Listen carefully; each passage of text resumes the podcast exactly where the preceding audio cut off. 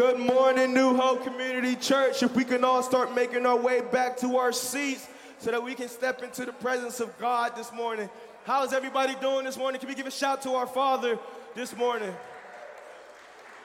Thank you, Lord. Thank you, Lord, for waking us up today and getting us here to hear a word that we all need today, Father.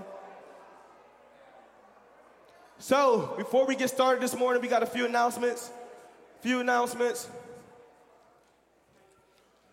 Monday, as always, we have our Celebrate Recovery. 7 o'clock it starts. Monday at 7 o'clock. This is anybody struggling with anything, any problems, any fears, any hurts, any anything that's holding them bondage and a captive that you can't let go. This is for you. So every every Monday, Celebrate Recovery. We also have our Wednesday night Bible studies. 7 o'clock, the message will be, our pastor will be speaking today. So if you guys have any questions of like any anything that needs to go on, or any questions about what he spoke about today, this is for you.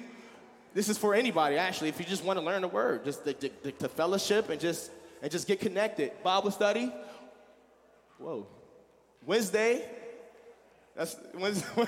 Wednesday. Then we have our Friday night live. We have our Friday night live service on Friday. Friday starts at 7. This is a complete different message that our pastor will be speaking and it's to enlighten you in your days of, of, of whatever you're going through. So I, I, I, I really like these services on it. It gives me a, boost of charge during the week. You know, when, when, when you're waiting for Sunday, you know, when you're just waiting for Sunday, there's no Bible study this week? No, that's the Passover Seder. That's next Wednesday. There is Bible study this week. Yes, so there is Bible study this week. But back to our Friday night live service. This is for everybody who needs something. The Passover Seder is Wednesday, April 5th. Wednesday, April 5th. So if you want to be a part of that, Nancy in the corner, she's heading every single thing. Wednesday, April 5th is the Passover Seder, and we will not be having Bible study that, that day. And this Saturday, we have practice at, at 4, and it's mandatory. So anybody who's in the play for our Easter program this Saturday, we have practice at four. At four, it is mandatory. Bring your, your clothes that you're wearing to to uh, to practice in the play. We're gonna do a dress rehearsal and everything like that. So it's mandatory. So please, please, please bring your kids who are being a part of the play. Whew, that was a lot. Can we all stand and get excited and start giving our all to our Father this morning, right? I, am excited this morning. I'm excited because I know our God is going to do things in our lives that we want Him to do, but we got to turn over ourselves. We got to turn over ourselves. We got to give up ourselves. We got to give up ourselves. Dear Heavenly Father, Lord, I thank you for what you're going to do in this building this morning, Father. And I ask that you just empty us right now, Lord. Empty us right now, Father, so that we can gain what you have for us this morning, Lord. Take away what we are holding captive to ourselves, Father, so that we can be empty. We want nothing but you, Lord. We want nothing but you. We don't want no drama. We don't want no struggle. We don't want no pain. We don't want no hurt. We want nothing but you. So take away whatever we're feeling right now, Lord, and allow us to bend the knee to you right now, Father, so that we can gain what you have for us this morning. And in Jesus' name we pray. Amen, amen, amen.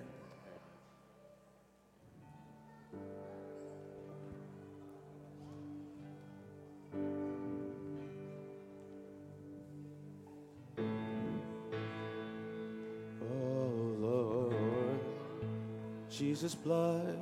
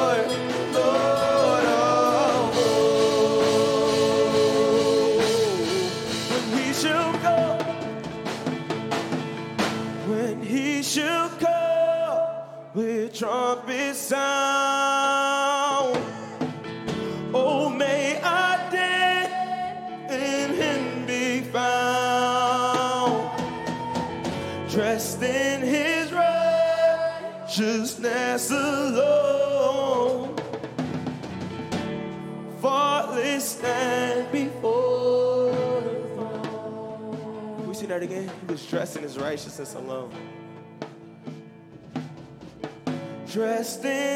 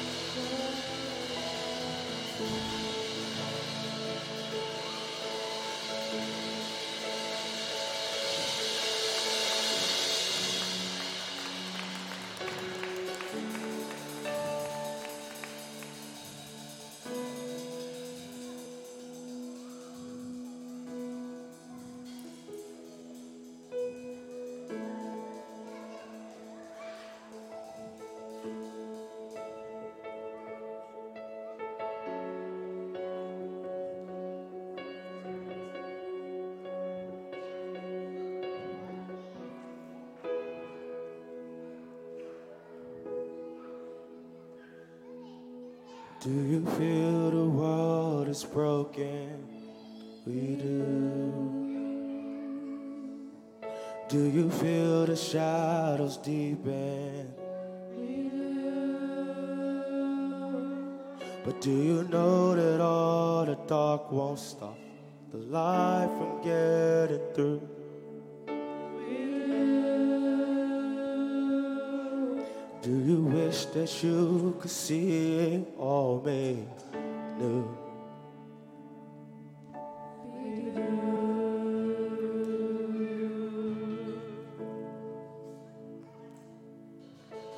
is all creation groaning. Here's a new creation coming. Is the glory of the Lord to be the light?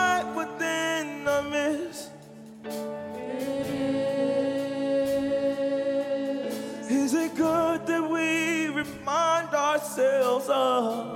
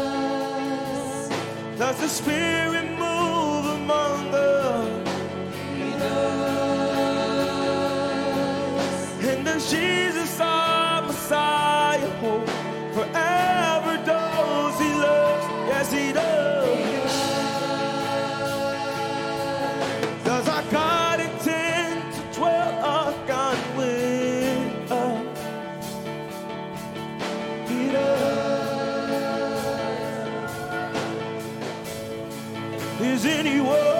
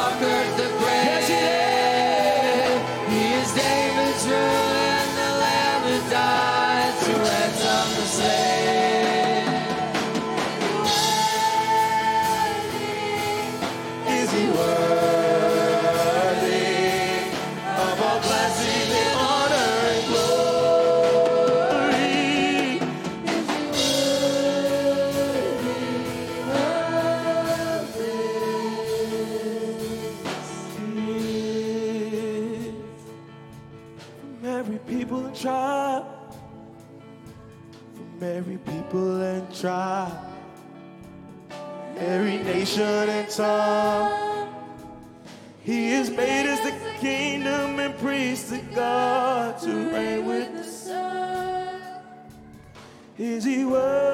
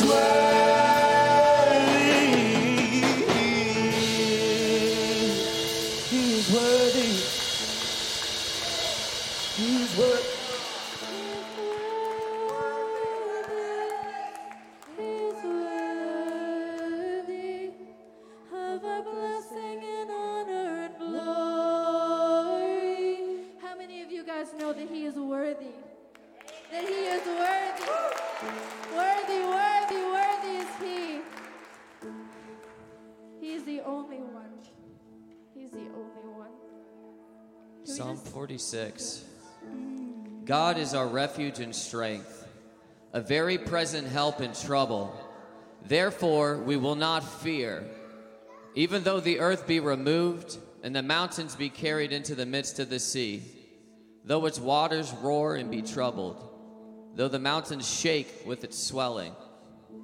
There is a river whose streams shall make glad the city of God, the holy place of the tabernacle of the Most High. God is in the midst of her.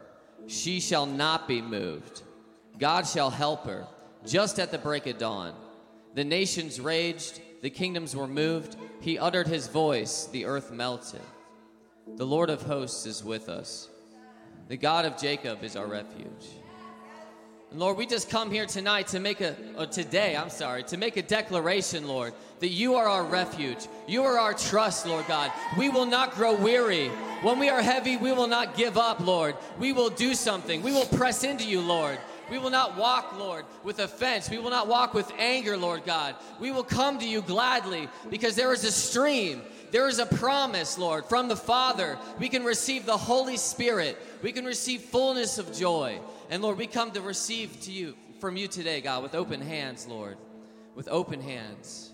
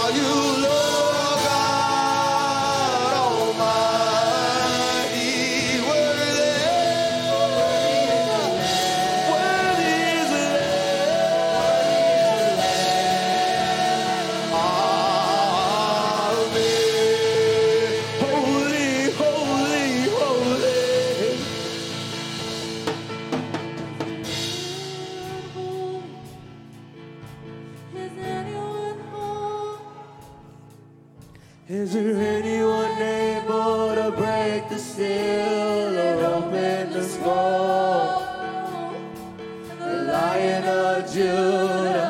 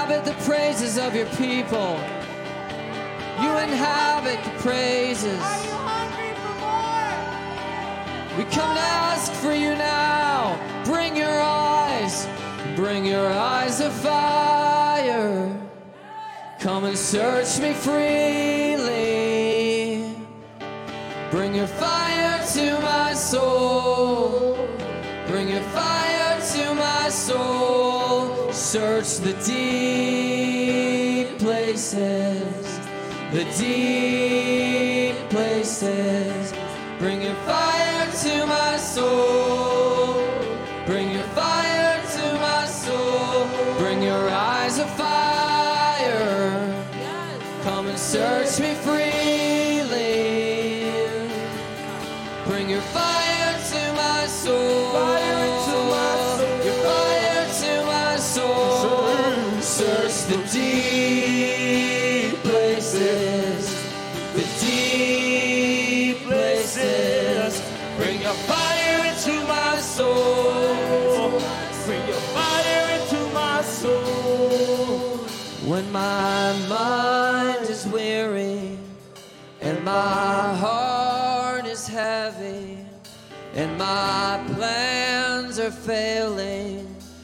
bow down to the God of wisdom, to the Prince of Peace, to the Holy Spirit. I bow down when my mind, when my mind.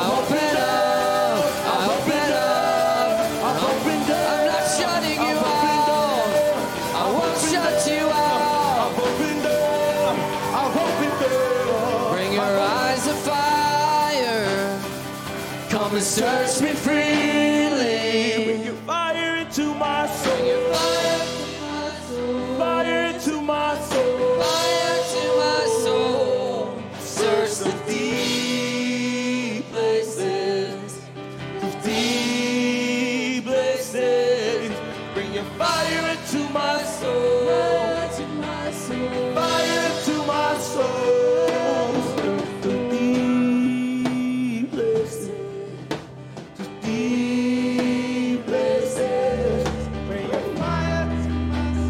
Fire to my soul. Search the deep. Search the deep.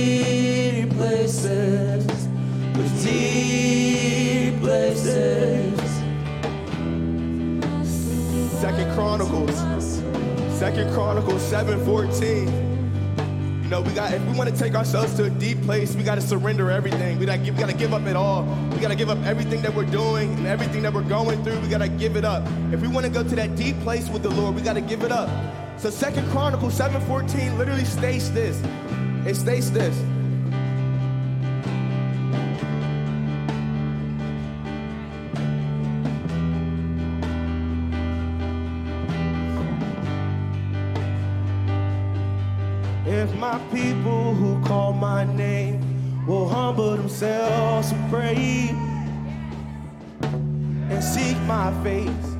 Turn from sin and all of your wicked ways. And I will give you the blessing, I will give you the glory and all the things you deserve and pray for. Come on, let's give it to the Lord. Give him all. He deserves all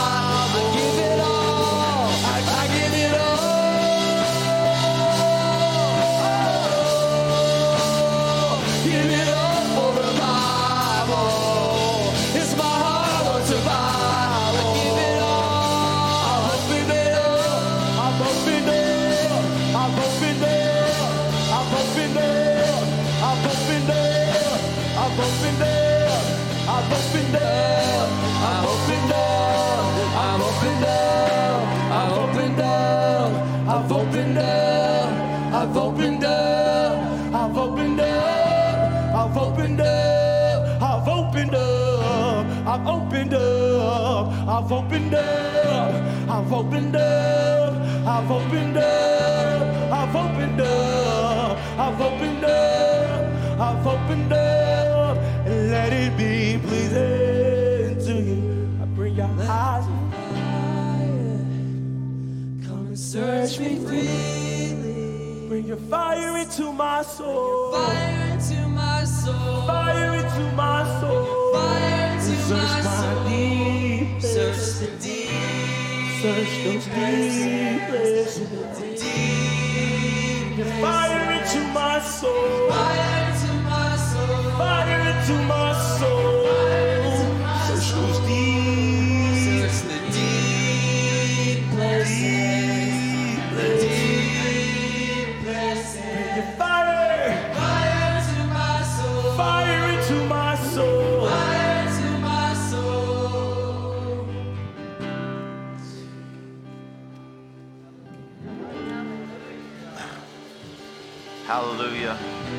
Praise the Lord. You know, you know when you when you might have when you were walking into the church, you might have looked on the ground and you might have said, "Wow, what's all these black things on the ground?" And saw some of the shingles from the roof of the schoolhouse from yesterday's winds. And I hope that none of you got, you know, nothing bad happened to your homes or lost power or whatever. But I, when I was out there, I, it was so windy, and I'm like, this is just crazy. Like, what is going on? And I thought our flagpole was going to go down. It was going like this. But the Bible says first comes the natural and then comes the spiritual. And as I saw that wind, I thought of Acts chapter 2 that they heard a sound from heaven like a rushing mighty wind. And that wind of the Holy Ghost came in. And I believe that God said, as powerful as this wind, as powerful as this windstorm seems, I'm going to send a windstorm of the power of the Holy Spirit upon my church like they've never seen before. That the wind is going to blow, the wind of the Holy Spirit is going to blow. And it's going to blow in a way that it's going to leave you forever changed. And you know, in Acts chapter 2, it says that when that Holy Spirit came in, they were all filled with the, the Holy Ghost and they had uh, tongues of fire above their head and they began speaking in tongues. And, and the people said, You know what? These guys are all drunk because they had tasted something that they never tasted before. And it says, and Peter said that they're not drunk like you suppose. Didn't say that they weren't drunk. They were drunk, just not like they suppose. And some of you guys know what it is to be out in the world and be drunk. But you don't know what it is that take the drink of the new wine of the Holy Ghost and have that fill you up. That'll bring you supernatural joy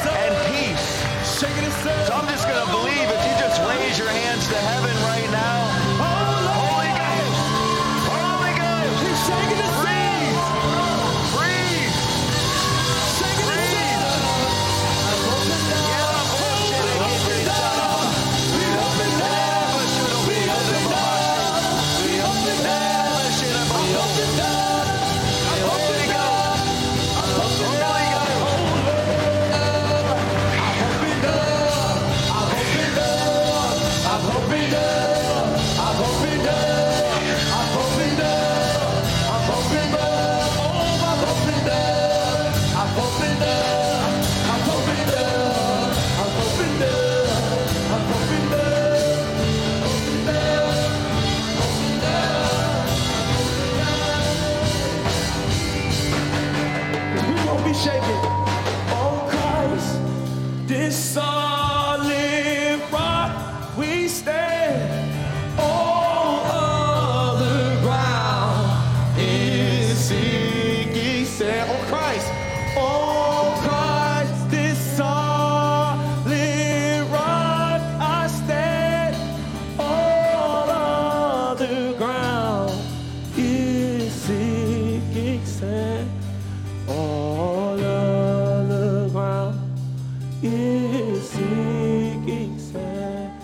my foundation.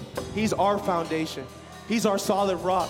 If we put everything on, if, if we put things before God, we will never be able to stand on that solid foundation.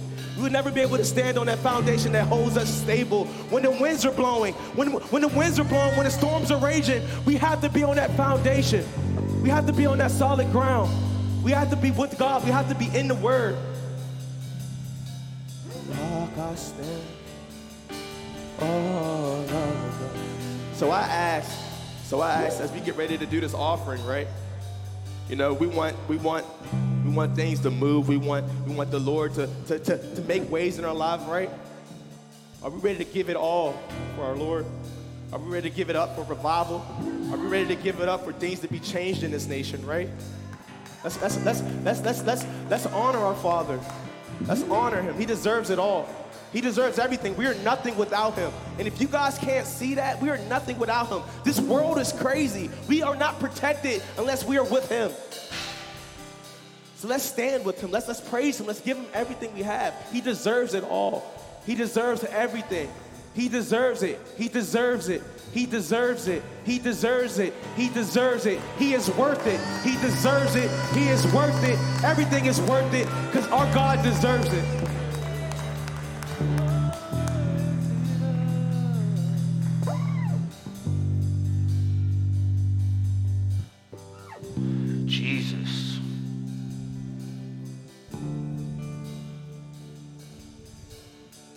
Ushers, you can make your way forward.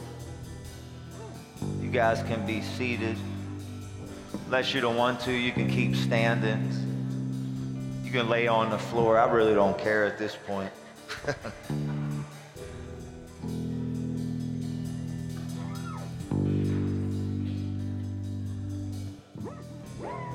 Luke 17. Luke 17, 11.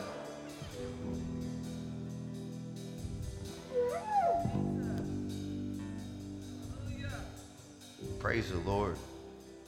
Glory, glory, glory. Amen. Hallelujah. Luke 17, 11. Now it happened as he went through Jerusalem that he passed through the midst of Samaria and Galilee. Then he entered a certain village. There he met ten men who were lepers who stood afar off. And they lifted up their voices and they said, Jesus, Master, have mercy on us. And when he saw them, he said to them, Go show yourselves to the priest. And so as they went, they were cleansed. And then one of them, when he saw he was healed, returned with a loud voice. He glorified God.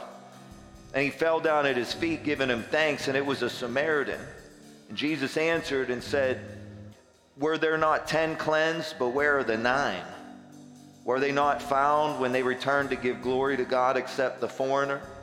And he said to him, Arise, go your way, your faith has made you well. I'll tell you, I, I know, I know what my life was like before I met Jesus. I don't know about you, but I mean, he changed my life uh, a hundred. I mean, flipped it all upside down. I was a mess.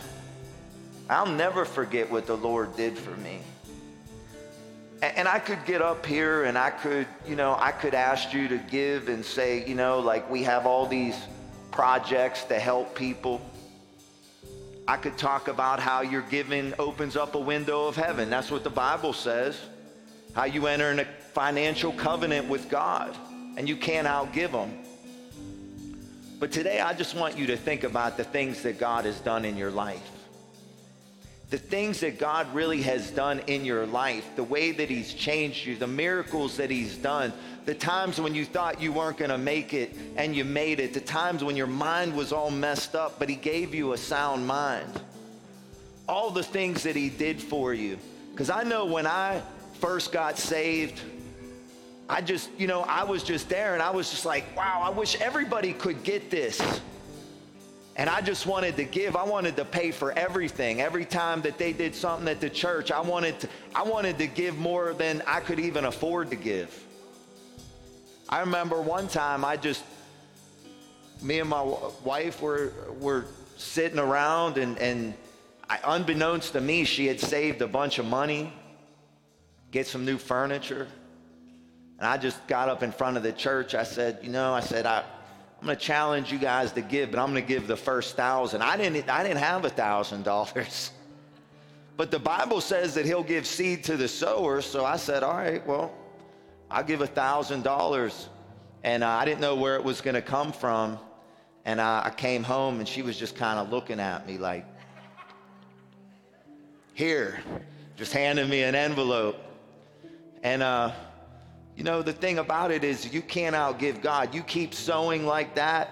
Next thing you know, you'll get your furniture and then somebody will bring new stuff. You'll get a new TV. You'll get a new everything because God isn't going to let you outgive him. But I just give from a grateful heart. I, even if I didn't get anything from it, it wouldn't matter to me. Even if he didn't give me another dollar, it wouldn't matter to me. I just want to see more people get saved. I just want to see people who are strung out on drugs that think that that's what they got to do. They got to stick a needle in their arm to be happy, or they need to go down to Fred's Divot and get a extra big mug of Iron City beer. Terrible beer, by the way. Not that I like beer anyway, but but you know they, they think that that's how you get happiness. They think they got to get high, they got to get drunk. You know, you got to you got to live in a big house. You got to keep up with the Joneses. You got to have a nicer car than your neighbor. You got to have these degrees. None of that really matters. What matters is how, the way that Jesus sees you. Because in, pre- in his presence is fullness of joy. See, it, it's not that that I could quit drugs and alcohol. The thing is, is I didn't want to anymore because I already had a fullness of joy. I was already full. I was satisfied. I didn't have to drink to get rid of my pain because Jesus took my pain away. And for that, I'll be forever grateful. I'll be forever grateful. Father, we just thank you. We thank you for all you've done. We thank you that you loved us so much that you gave your only begotten Son. We're not going to be able to outgive that. But Lord, may what we give just be a, be a recognition that, Lord, we're thankful. We don't want to be like the other people that, that, that got healed, that got cleaned up, that got saved, and then you don't even see them in church anymore. They, they come in church down, busted, and disgusted, and then all of a sudden the Lord turns their lives around and you just don't see them anymore. They're gone. We want to be like the one that came back and said, Thank you, Lord. Thank you, Lord, for what you did in my life. Thank you, Lord, for what you did in my family. Thank you, what you're doing in my community and in my church. So, Lord, I just pray uh, that you bless the hands that give, multiply, that they would have an abundance for every good work. In Jesus' name, amen. Amen. One like you, there is none beside you to open up my eyes and wonder. Show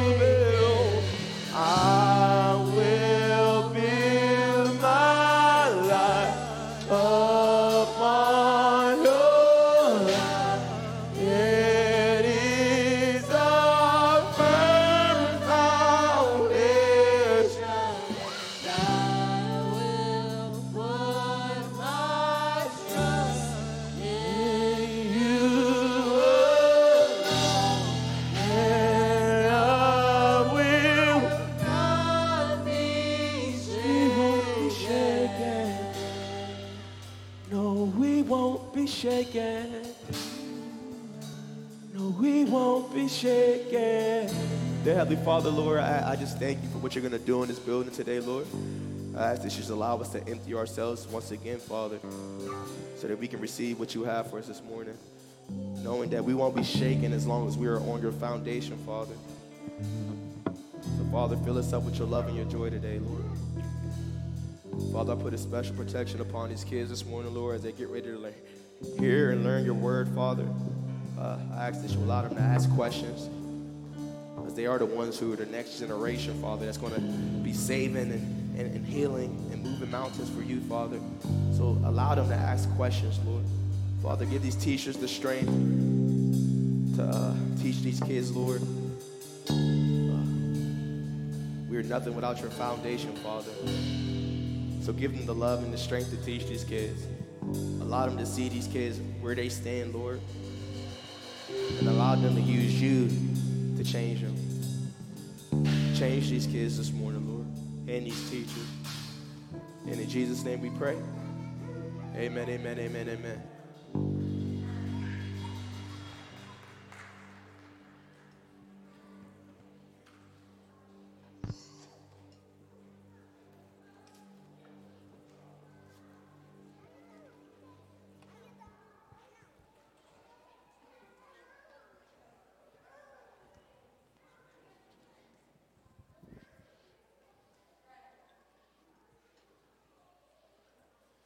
Thank you, guys. Is there anybody in here that feel like you need prayed for because you're sick? Might be pain in your body. Is there anybody here right now? Rich, you stay where you're at. Anybody else?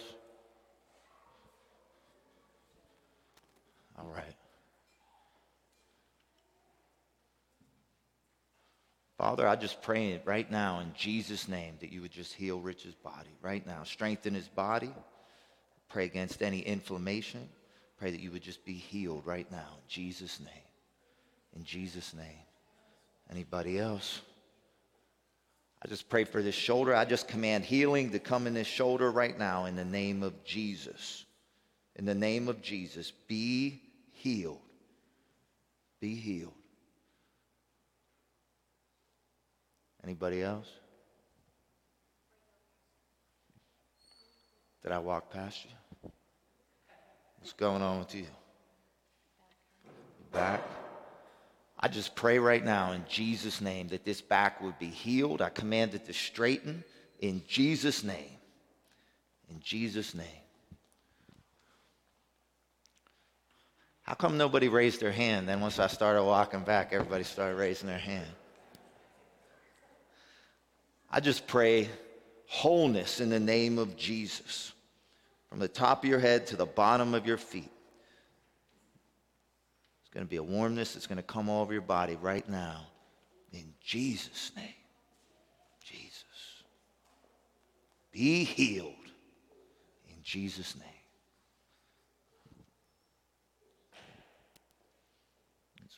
I just pray for every part of Nancy's body. I just command healing to come into every part of her body knees, hips, everything to just come into alignment right now in Jesus' name. Thank you, Lord. Thank you, Lord. All right, we might not get to the message today. I just pray, just be healed in Jesus' name. Be restored.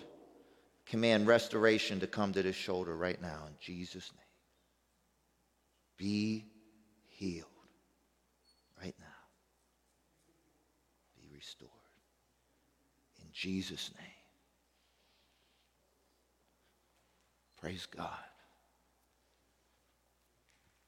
Praise God. There's an anointing flowing in this room.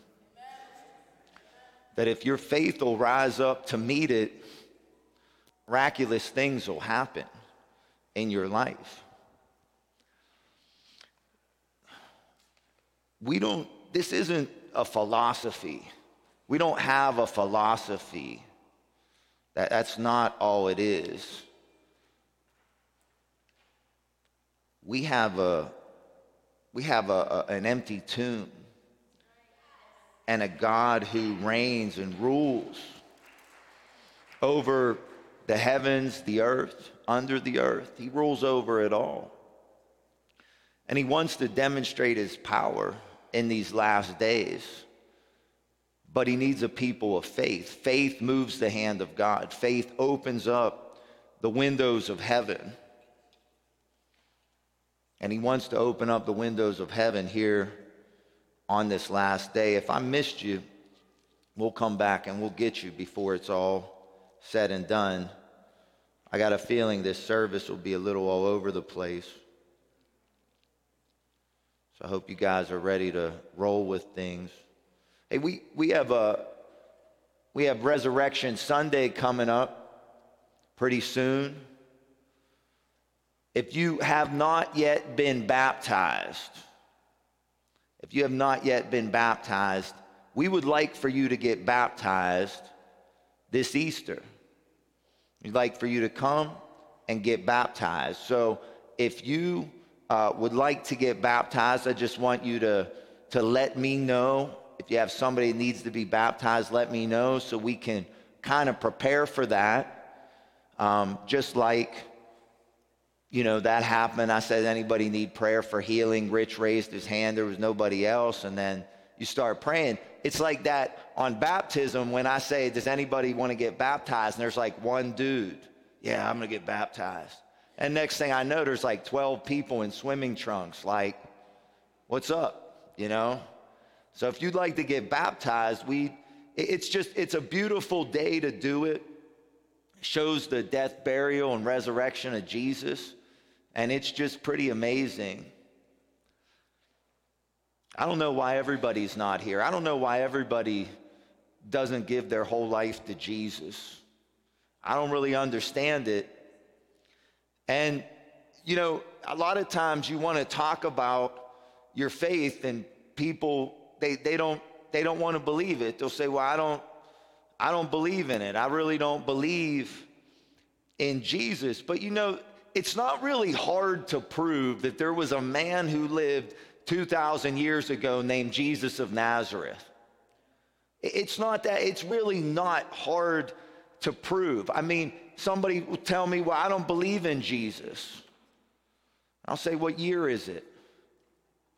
They'll say 2023. I'm like, 2023 years after what? I mean, Jesus had uh, uh, more of an impact on all of society. I mean, the whole calendar flipped at his birth.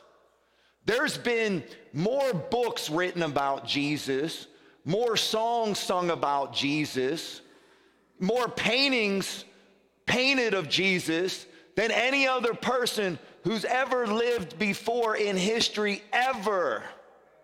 You could really say that there's more evidence that somebody named Jesus of Nazareth lived than George Washington. And I don't see a bunch of people saying, Well, I don't know about that George Washington dude. I don't know, man. You can make his head into a mushroom or whatever on that, but I don't know. I don't know if he was really alive. Nobody questions him. Uh, you know, and I, you didn't meet him. None of us met him. It's just history tells us. But, but look at the way, look at the mark that Jesus has left on the world. It's also not really hard to prove that he was crucified. It's not hard. You know, this was this was Rome's way of state-sponsored terror. That if somebody rebelled against the yoke of Rome, they crucified people. And all the same historical sources that tell you about Jesus will tell you that Jesus was indeed crucified, that he died on a cross. So we can we can if you if we want to really have an intelligent debate with somebody, it's not hard to prove that Jesus lived. We can also prove that he was crucified. But there's one more thing that's essential to the Christian faith, and that is the resurrection, the fact that he rose from the grave. Did Jesus rise from the grave? That's the essential question. Amen?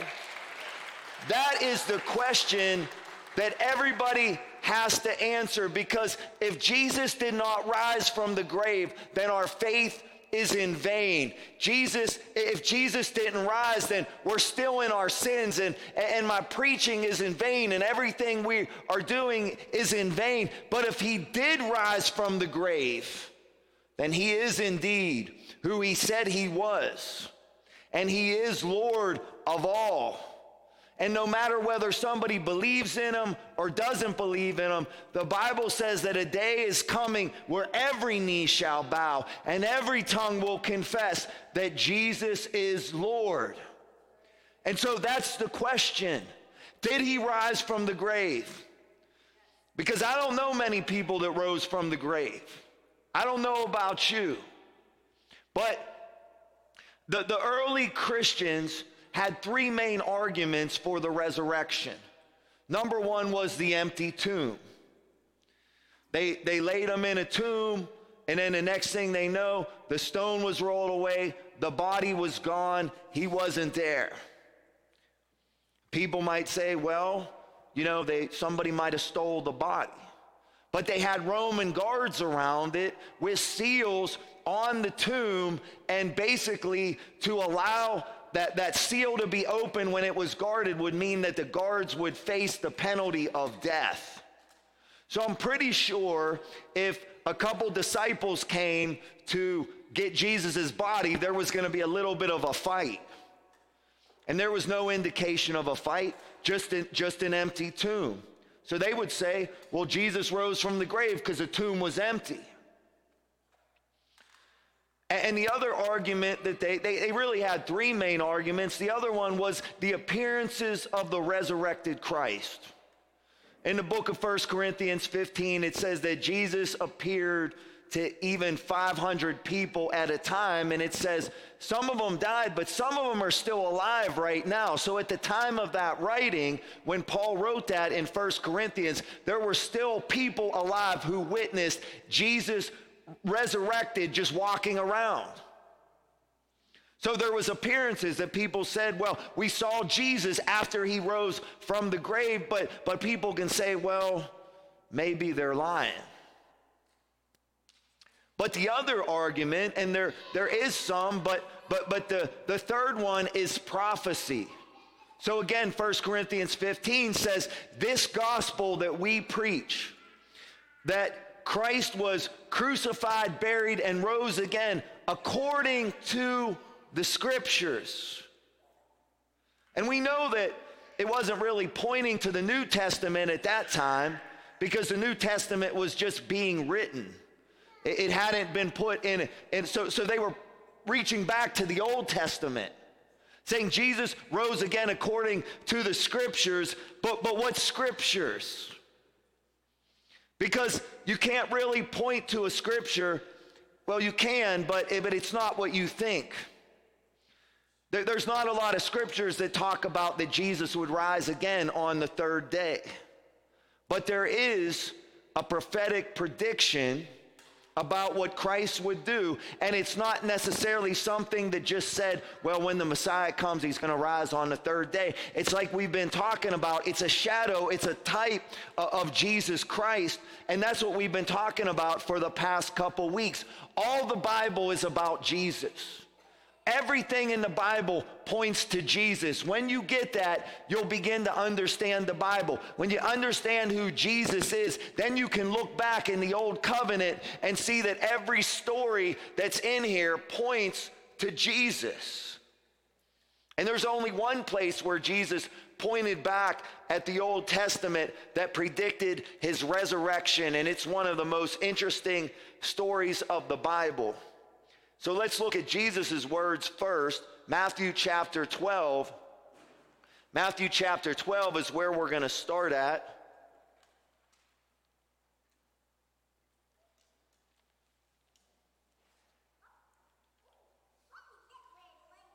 We're going to start at verse 38.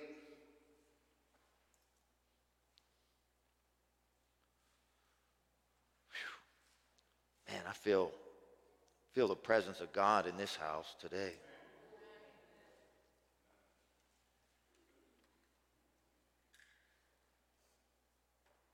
Verse 38, Matthew chapter 12.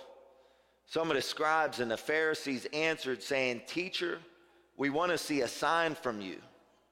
But he answered and said to them, An evil and adulterous generation seeks after a sign, and no sign will be given to it except the sign of the prophet Jonah.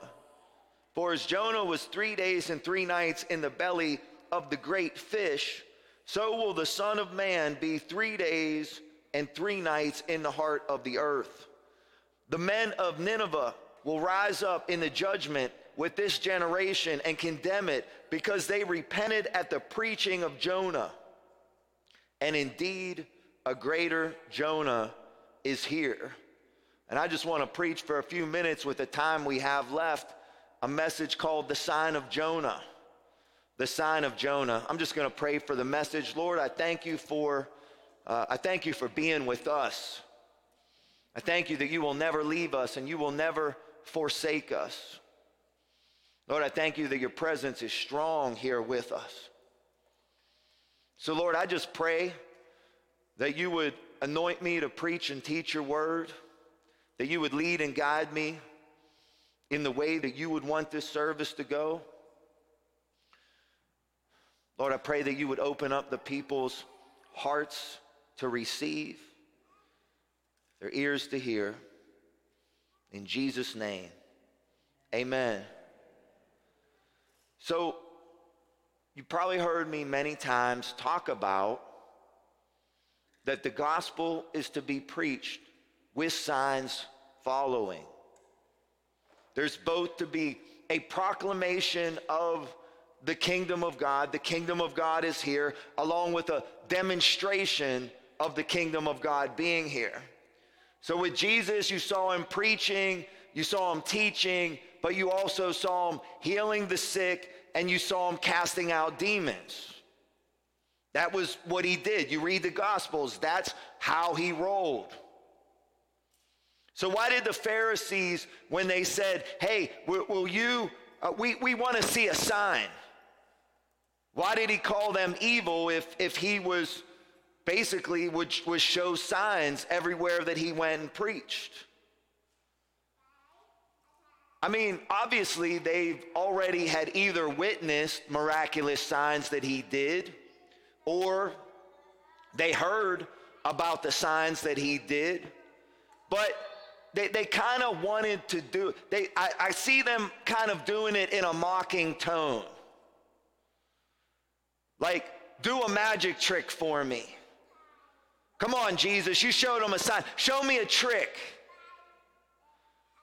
But but for them to for for for jesus to listen to uh, what a bunch of religious people and, and be directed by them would take him off his plan. See, Jesus said, I only do what I see the Father doing. I only say what I hear the Father saying. His life was 100% in submission with his Father. He was 100% led by the Holy Spirit. And just like when he was in the wilderness with Satan, and Satan said, Throw yourself off this mountain because, you know, the word says that angels will take charge and won't let your foot dash upon a stone. He said, You don't test the Lord your God. In other words, the devil wasn't going to tell Jesus what he was going to do and when he was going to do it, and neither were a bunch of religious devils either.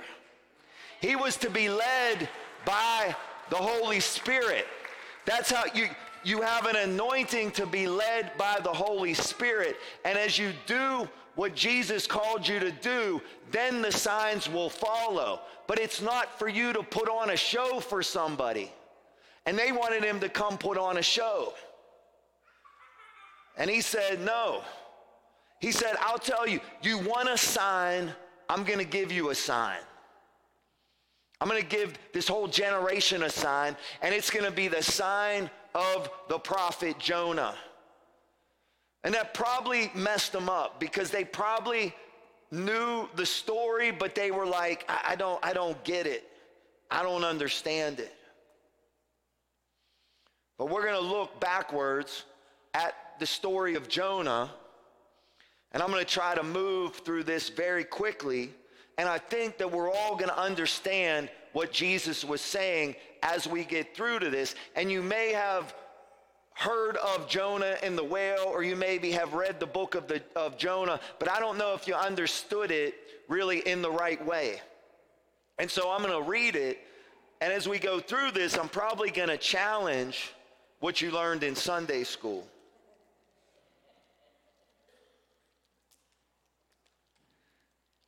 You know, a lot of the, the things that, um, you know, you have different stories in the Bible, and two of the ones that are most attacked by people are Noah, right? Noah and his ark, and Jonah and the whale.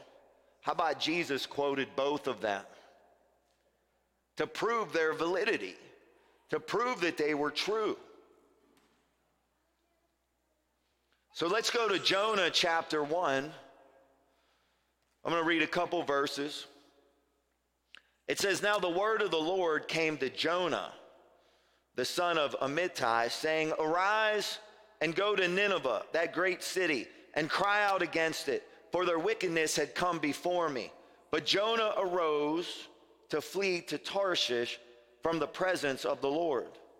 He went down to Joppa, found a ship going to Tarshish. He paid the fare and went down to it to go down to them with Tarshish from the presence of the Lord. But the Lord sent out a great wind on the sea, and there was a mighty tempest on the sea, so that the ship was about to be broken up. What happened? Jonah is a prophet, and God speaks to Jonah and says, I want you to go to Nineveh, and I want you to preach to the people. And Nineveh was a scary place to go. They were a brutal people. They would go to places and they would bury people in the ground up to their head and they would just they would just leave them there to die. Your just head would be sticking out of the ground. You couldn't get out. Like you were buried alive. They would take whole towns, they would cut off people's heads and they would pile them up in a big stack so that when people showed up, they, they would see, I mean, just violent people, violent, aggressive people. But God was about to judge them. And he's going to give them one chance. And he's going to send a man by the name of Jonah. But Jonah decides he don't want to go. And I can tell you something, you can try to run away from God, but you can't hide from God. And when you try to run from God, you're going to run into a storm. I can promise you that. Jonah ran away from God. He said, You know what? I'm not going to go there. As a matter of fact, I'm going to leave. I'm going to go down. I'm going to go down a whole different way. I'm going to get on a boat and go to a whole different place. But while he was on the sea, all of a sudden, a great storm kicked up. And I'm, it was probably worse than that wind was blowing. I mean, a very violent storm to the point where these very experienced sailors were very, very scared. When God tells you to do something, I'm going to give you some advice. Just go do it. Because when you run from the presence of the Lord and when you run from the things that God called you, he might come after you and he might come after every single thing that is in the way of you and him. And so Jonah gets into this storm and he's on this ship and, and he's in the storm and all of a sudden the people that are there they began tripping and you know they don't even worship the god of abraham isaac and jacob. They they're, they're pagans and and they began praying to their gods because they're like we are about to die. And jonah's just kind of chilling by himself like just sleeping.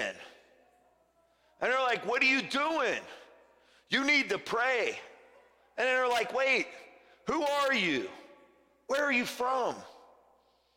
And he just, you know, he said, tells them that, that he's a Hebrew and, and that he fears the Lord and that he's running from God. So now they're like, all right, now we know why we're in this storm. So they get an idea. If this man's presence is what's causing this storm and we're all gonna die. How about we grab them and we chuck them off the side? Right? That should stop it. And so that's what they did.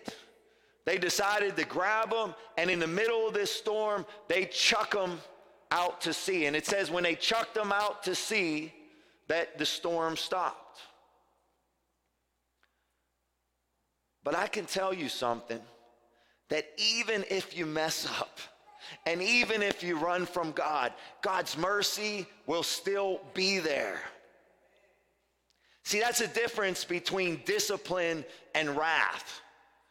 Right? The wrath of God is just it's just punishment.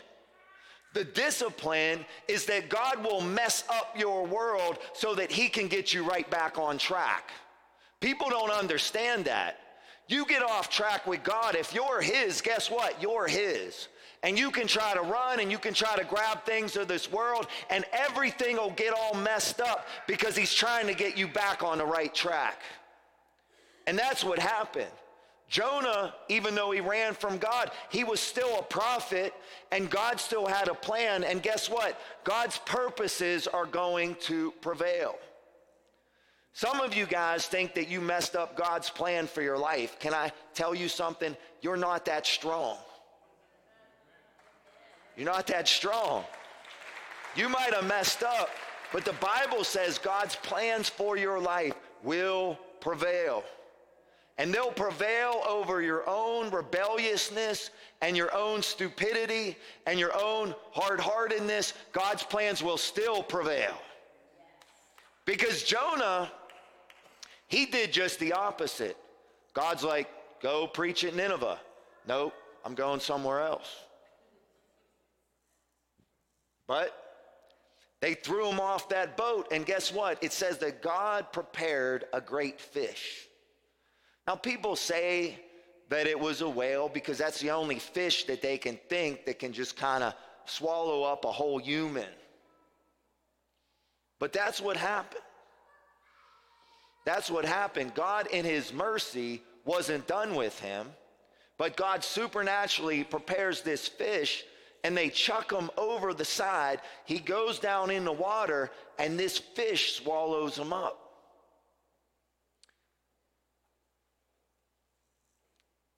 And I believe this is where I'm going to throw you for a loop because you guys have probably all been taught that Jonah was hanging out in the belly of a fish for three days and three nights. He was in there, but I don't think he was alive. I think he got chucked in that fish. He prayed right before he died, but he died. And he was dead floating around in that fish's stomach. I'm going to read verse 2 or chapter 2, verses 1 through 7. It says, Jonah prayed to the Lord his God from the fish's belly. And he said, I cried out to the Lord because of my affliction, and he answered me. Out of the belly of Sheol I cried, and you heard my voice. You cast me in the deep, into the heart of the seas. The flood surrounded me. The billows and the waves passed over me. Then I've said, I've been cast out of your sight, yet I will look again towards your holy temple. The waters surrounded me, even to my soul. The deep closed in around me. Weeds were wrapped around my head. I went down to the moorings of the mountains. The earth with its bars closed behind me forever. Yet you have brought my life from the pit, O Lord my God. When my soul fainted within me, I remembered the Lord, and my prayer went up to you into your holy temple.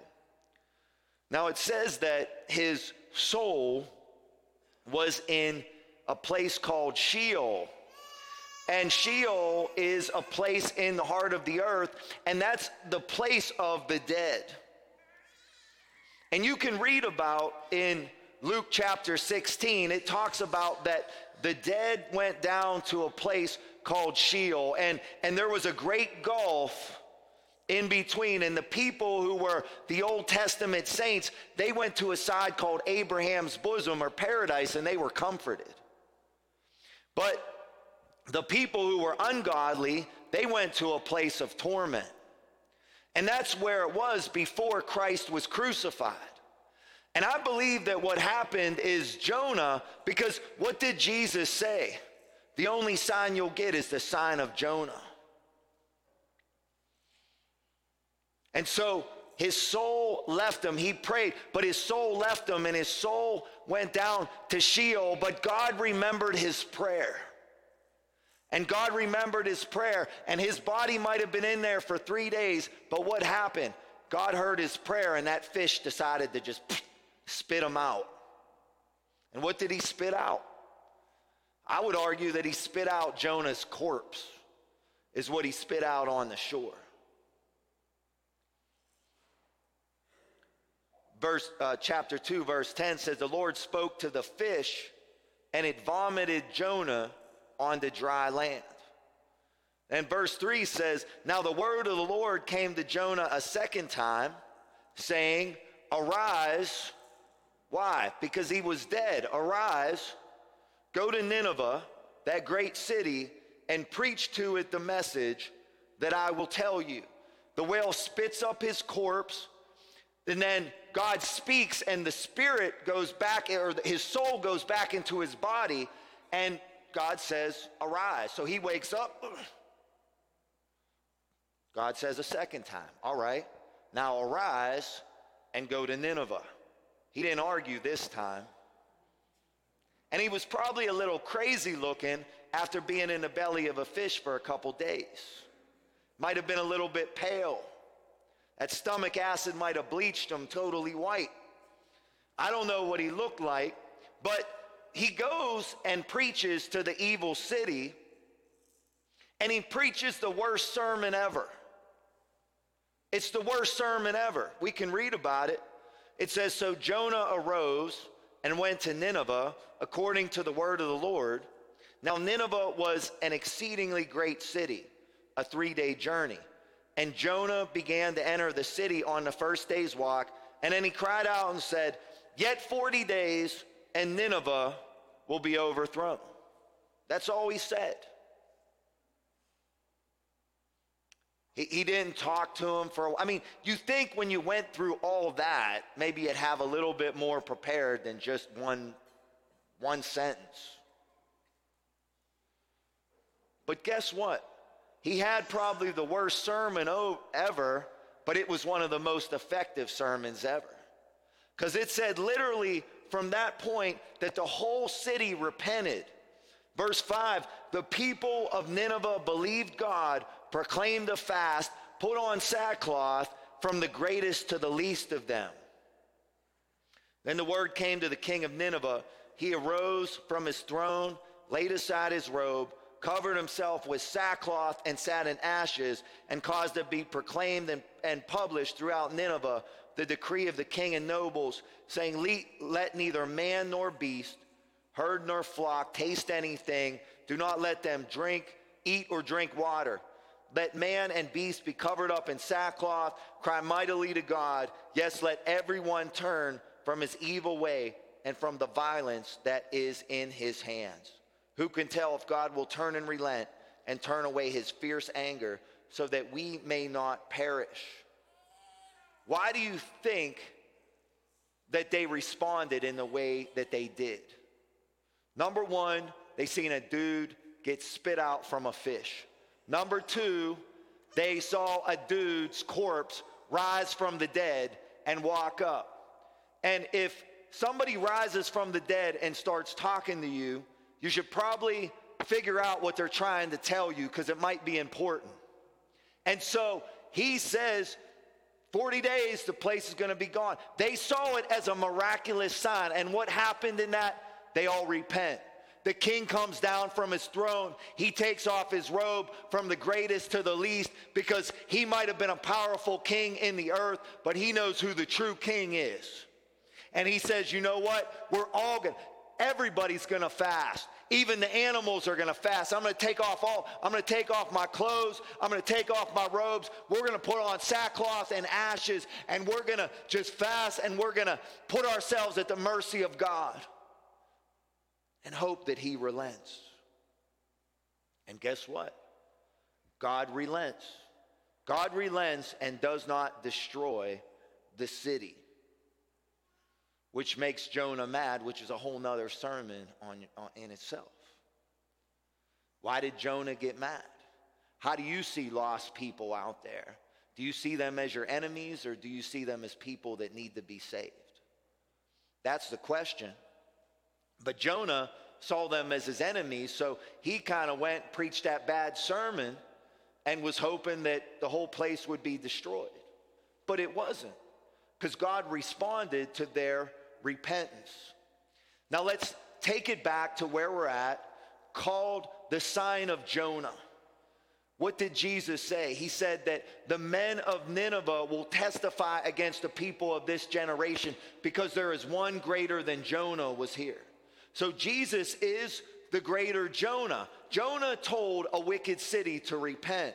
But Jesus, the greater Jonah, told an entire rebellious world to repent for the kingdom of God is at hand.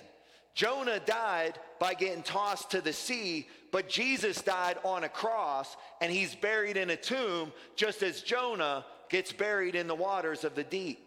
The soul of Jonah goes to the lower parts of the earth. And Jesus, during the time he was in the tomb, went to the lower parts of the earth. And we talked about this place called Sheol and how it was the, the, the, the abode of the dead at that time. And there is many compartments eh, actually in what we would consider hell.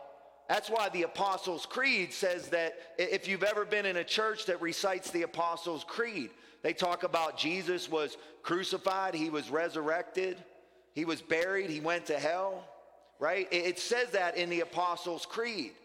But what did he do when he was down there? What did he do while he was in the tomb for three days? Well, the one thing it talks about in First Peter is that he went down there and he preached to spirits that were in prison. So he literally went down to the place of the dead. He went to Sheol just like Jonah's soul went to Sheol. He went down there, but he preached victory. He preached victory to the demons that were locked up down there. He preached victory to the people who went before and to all those people who Satan was able to keep captive because the sin debt had not yet been paid. He said, Come on, boys, we're about to go home. It says in the book of Ephesians that it, who, is, it, who is he who ascended except the one who descended to the lower parts of the earth, that he led captivity captive. They were captive because they were looking forward to the Savior that was going to come. But the sin hadn't been paid for, so they were in comfort. And so Jesus went down, he preaches victory, and then he leads captivity captive. So David, Abraham, all the saints that were down there, Moses, and he led them back up to where they're supposed to be in heaven. And he took the keys of authority back, uh, the keys of, of hell and death. He took all that authority back. And Jonah gets spit up, and his soul returns to his body. But the body of Jesus in the tomb comes back to life and the, and the stones rolled away. And he rises victorious over death, hell, and the grave. And just as a resurrected Jonah preaches at Nineveh and the people repent, Jesus, the greater Jonah, appears in a resurrected body. And more than just a city repents, all over the world people repent and they're still repenting and they're still coming to God. And because they repented in, in Nineveh, God relents on destroying the city. But for those of us who repent, hearing the gospel, the wrath of God is no longer on us. All condemnation is removed. The voice of the accuser has been silenced. So, what does all this mean? Number one, you have been delivered from the fear of death. If you're a believer, and maybe you've been through some struggles and you've been through some pain, guess what? This is the closest to hell that you'll ever get. This is the closest to hell that you'll ever get. It only gets better from here. It only gets better from here.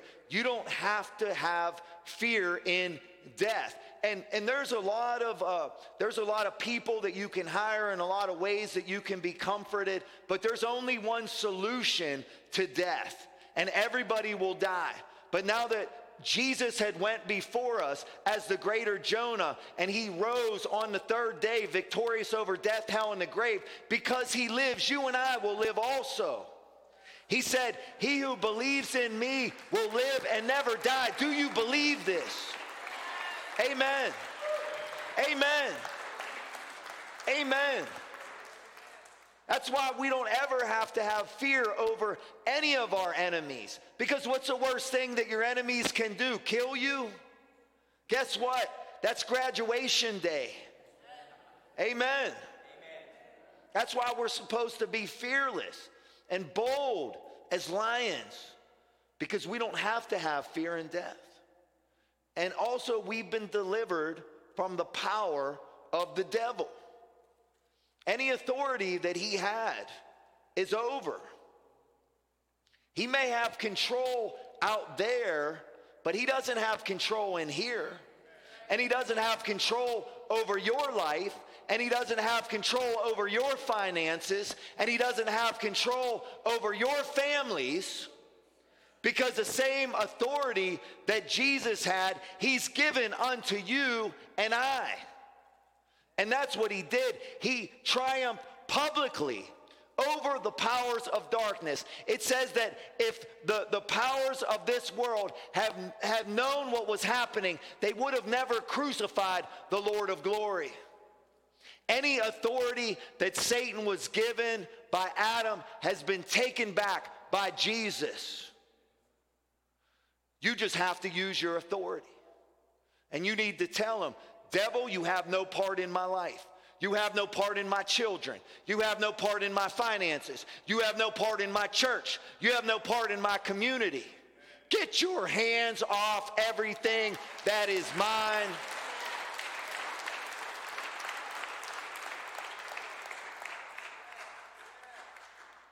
Because he took the keys back. Keys represent authority. Finally, you've been delivered to live a resurrected life. I think a lot of places stop at the fact that, all right, well, we've been forgiven of our sins by Jesus' death. But the gospel is that you've been raised to new life. Yes, the old man is crucified, but the life that I live, I live to Christ. I'm not the same person anymore. I'm not the same person as I was when I came to Jesus. I, am not the same. And you're not the same either. All your sin was buried, all your shame was buried, all your failures, all your regrets were buried in that tomb with him.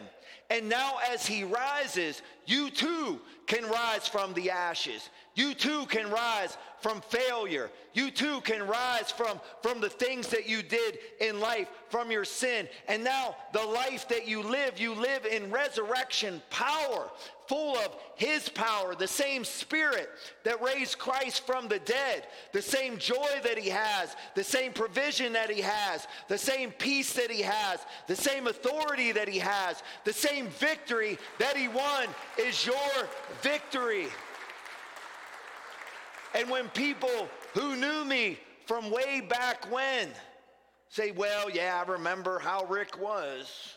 I remember how he was, and I, I remember him, uh, how much he drank, and the way that he acted up, and all the things that, that he did. I, I know that I remember who the person that he was. Guess what? That old person is not alive anymore. That old man has been crucified with Christ, and he has raised me with new life and they can look at me and they can look at you and they can say, you know what? I knew that person from way back when. I knew how they how they were, but now it's not them anymore. They have a fire inside of their eyes that they didn't have before. They have a wisdom. They speak in a way that I never saw them speak before. They talk different. They walk different. They have a purpose. They have a plan. Everywhere they go, the atmosphere changes. It's like blessing things chase them down wherever they go. And you and I, as resurrected lives, can be a sign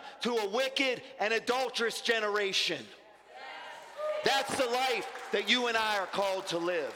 That is the life that you and I are called to live. You and I are called to make our lives a sign to this generation. Your life is to be a sign and a wonder to your generation.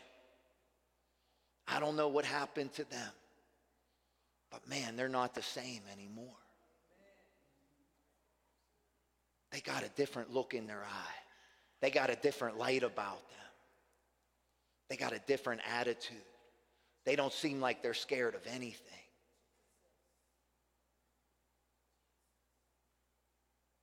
This is the life that Jesus won for you and I on the cross. The life that we're called to live.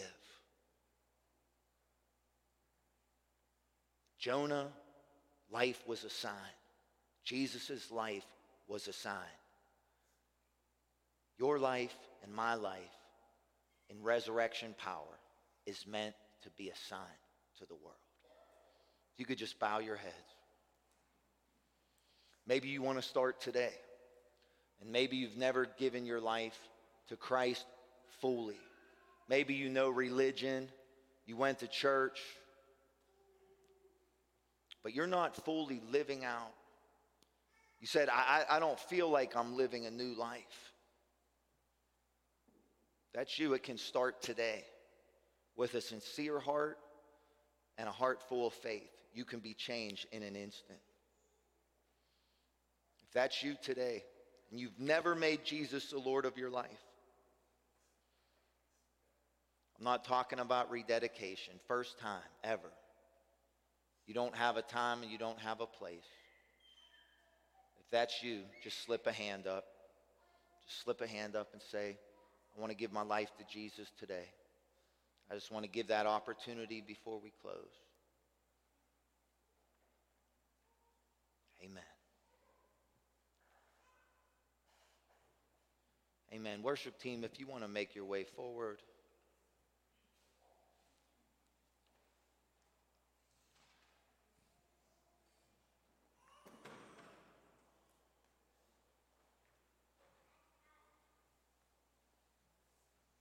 I want you to just take a moment.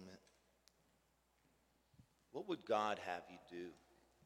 What is the Holy Spirit speaking to you specifically right now, today? What is God speaking to you?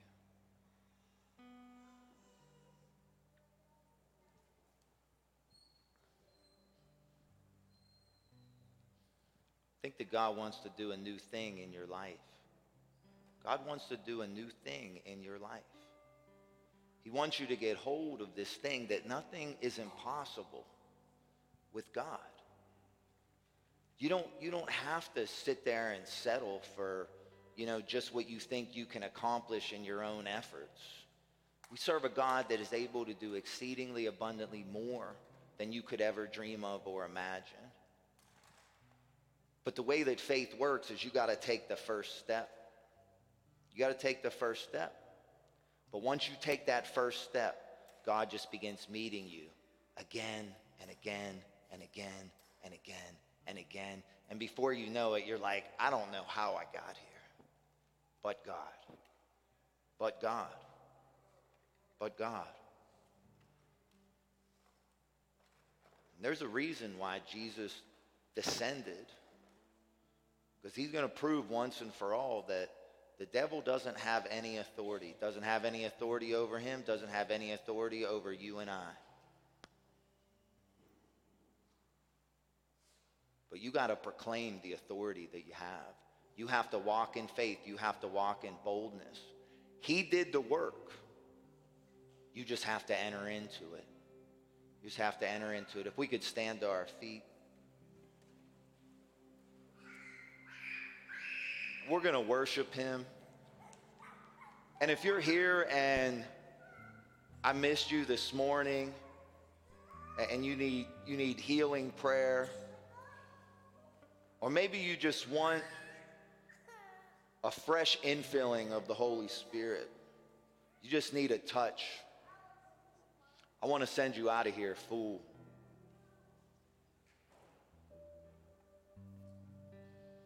Lord, we want your fresh fire. Thank you, Lord. Thank you, Jesus. Thank you, Lord. Could we just close our eyes and kind of put your hands out? It's just, just a posture of receiving. Thank you, Lord. Just enjoy this moment right now. Not, not, not rush through it. Thank you, Lord.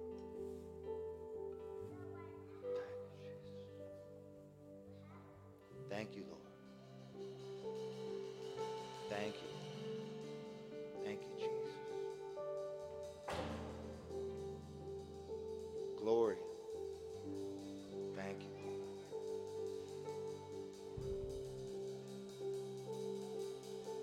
Hallelujah. We want your fresh fire, Fresh fire. Thank you. Thank you.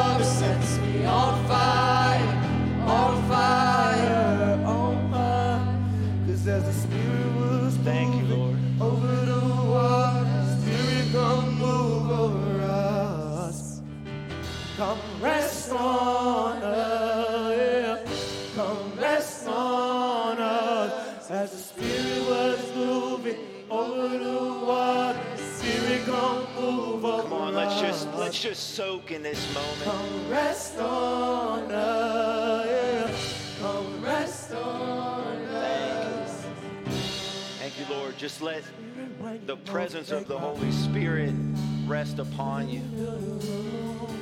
And I just want to, I just pray that the Lord will bless you and keep you.